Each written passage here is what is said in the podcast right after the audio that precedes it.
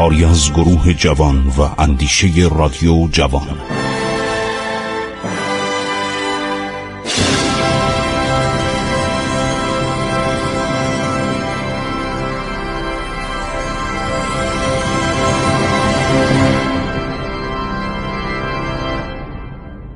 بسم الله الرحمن الرحیم. با سلام خدمت شما شنوندگان عزیز و علاقه من به تاریخ ایران. من خسرو معتزد هستم. در ادامه برنامه های گذشته در این دوران غزنوی رو بحث می‌کنیم و یک مقایسه کردیم بین فردوسی و شاعران مجیه گوی دربار غزنوی. به قرن پنجم هجری بازگشتیم. یعنی حدود سال 400 تا 500 خب 100 سال ما تاریخ پیش رو داریم. الان شما فکر کنید یک پرنده یک سیمرغی شما رو بر روی بالهاش سوار کرده ما داریم برمیگردیم. ما الان برگشتیم به قرن پنجم هجری.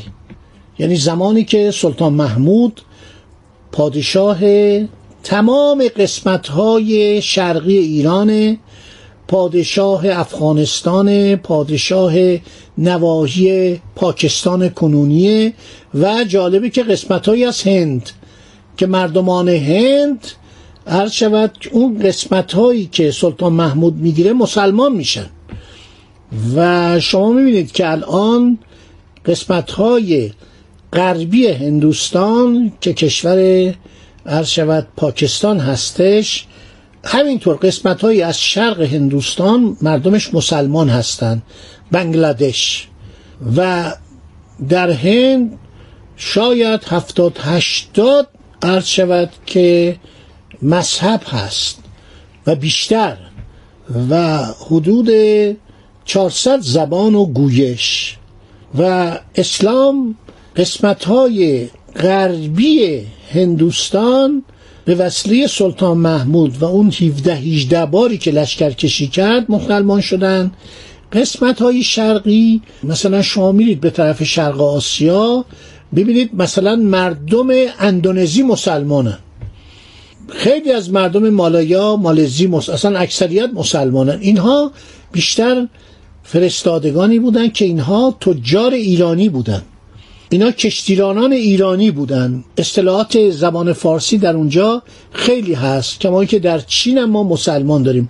فکر کنم حدود 80 میلیون مسلمان چینی ما داریم که حتما شنیدید. سلطان محمود پادشاه جباریه. هرچی به فردوسی ظلم می‌کنه با شاعرانی که تعریف می‌کردن مثل فرخی. فرخی کم آدمی نیست یعنی شاعر بزرگیه. واقعا به گردن زبان فارسی حق داره. ولی مثل فردوسی نیست. اشعارش فوق العاده است. و این یک آدمی بوده واقعا زبان در دهان این به گونه ای حرکت می‌کرده و اون قریحش و مغزش اون فکرش اون ذهنش اون تفکراتش به قدری عالی بوده متخیل بوده تخیل پرداز بوده. شما وقتی شعراشو می‌خونید مثل یک پرده نقاشی جلوی شماست. ولی شهرت فراخی مثل فردوسی نیست. برای اینکه فردوسی اومده زبان پارسی رو با تاریخ عجین کرده. نکاتی که درباره فردوسی بسیاری از دانشمندان میگن اینه که فردوسی بسیار عفیفه. فردوسی تمام خصال ایرانی رو زنده کرده. خوبی های ایرانی اخلاق پسندیده شرم و حیا لطافت زیبایی گیرایی رو زنده کرده. فرخی من وقتی شعرش رو می‌خونم باور کنید مثل یک دونه پرده مثل یک پرده نقاشی جلوی منه. مثلا بهارش. من عاشق این شعرشم. در هر حال اینا جواهرات اینا ستارگان اینا اختران فروزان زبان فارسی هستن. هر چقدر سلطان محمود به فردوسی ظلم کرد به فرخی رسید محبت کرد دیگدان از نقره می‌زد. دربارش گفتن. همه بهش حسادت می‌کردن. انقدر این ثروتمند بود انقدر هواشو داشتن انقدر قربان. روزی هم که سلطان محمود مردی یک شعری گفته که در واقعا آدم اشکش میاد که اصلا نمیگه که این سلطان محمود هزاران نفر کشته. چقدر آدم بیرحمی بوده. چه آدم قسی القلبی بوده. تعریف می‌کنه. ولی در مورد ادبش در مورد هنرش در مورد سخنوریش جای عرض شود اصلا تردید است من می‌خوام با عزتون شعری که سال هاست می‌خوام بگم پنجاه سال این شعر منو دنبال خودش کشونده. یعنی وقتی نوروز میاد من این شعر رو می‌خونم می‌بینم مثل که واقعا کاملا جلوی چشممه. با اجازتون می‌خونم. یک روز بوده در داغگاه. یعنی جایی که میومدن اسبان و چارپایان دولتی رو داغ می‌زدن. داغ که اینا دولتیه. یه داغی می اومدن آتیش درست کردن با یه انبری با یه دستگاه مخصوصی می رو بدن این حیوان بیچاره رو داغ می‌زدن که دزدیده نشه. در داغگاه معمولا در عید نوروز این کار می‌کردن. و بسات غذا پن بود بسات میوه انواع میوه های نوروزی همه چی بود. همه جمع می‌شدن با اون لباس های رنگین. در اون باغ های بسیار عالی مثل بادقه سهرات مثل باغات اطراف غزنین مثل بخارا جایی دیگه همین مال سلطان محمود بود دیگه. شعر شروع میشه. زباغ ای باغبان ما را همی بوی بهار آید. کلید باغ ما را ده که فردامان بکار آید. کلید باغ را فردا هزاران خواستار آید. تو لختی صبر کن چندان که قمری بر چنار آید.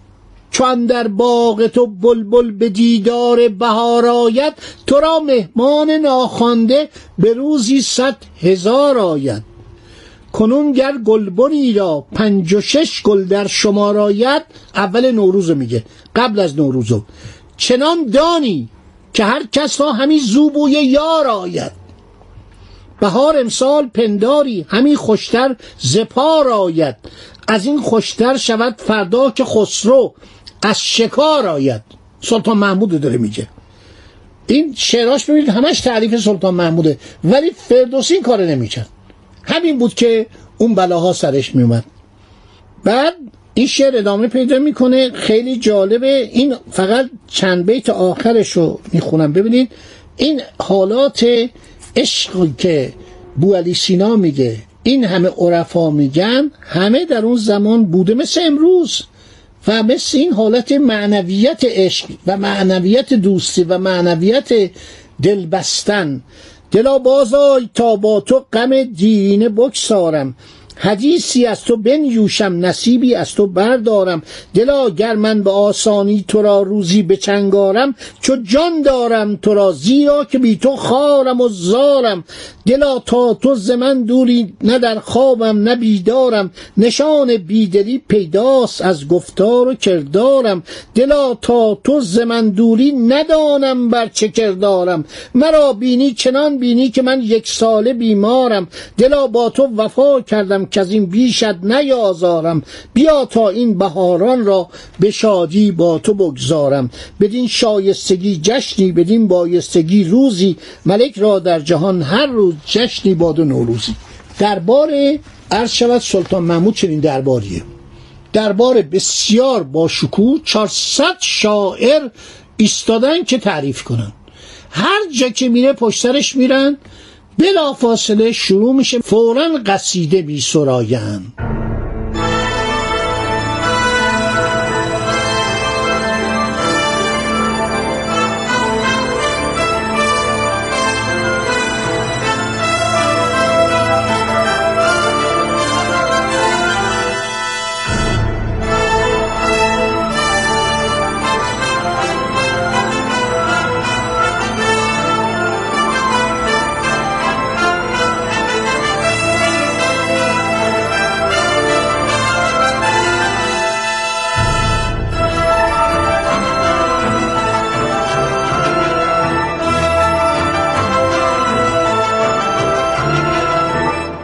ولی خب این دولت غزنوی دولت نیکبختی نیست. این دولت دوام چندانی نمیاره.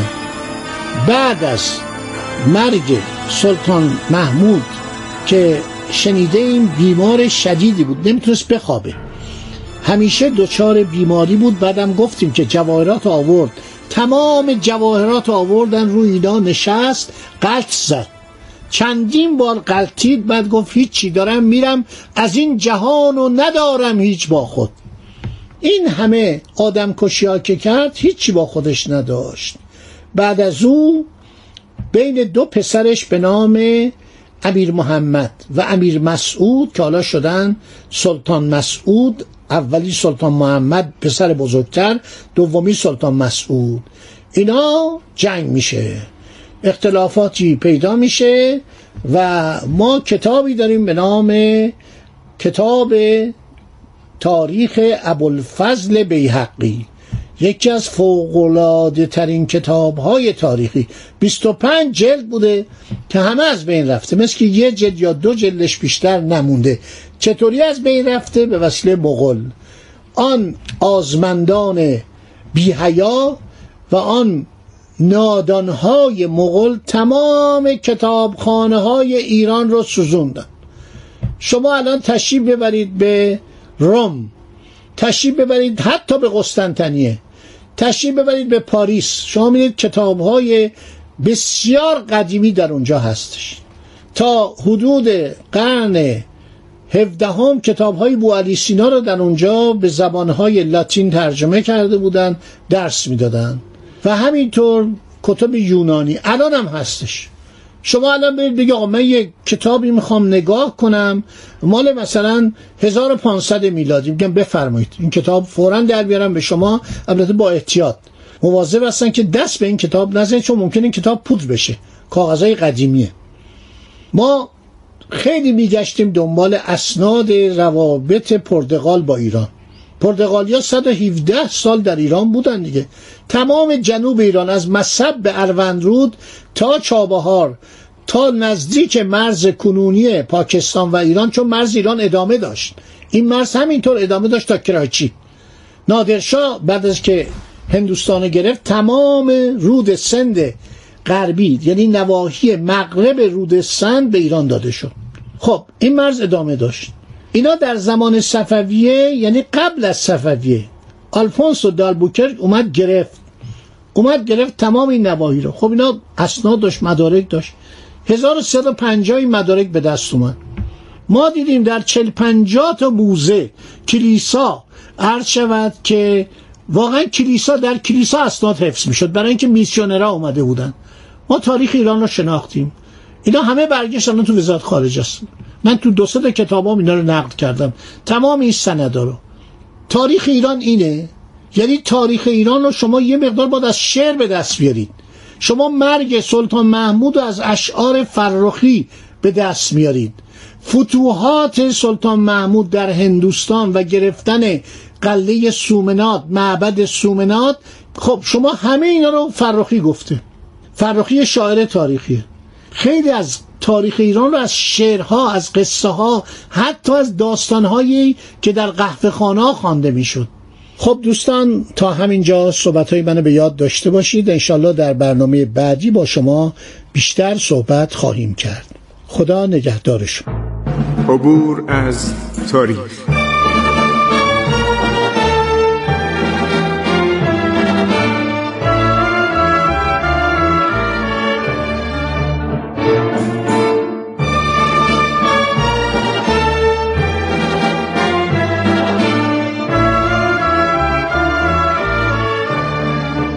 ایران با شکوه. 2800 سال تاریخ. سرگذشت ایران ما به روایت خسرو معتزد.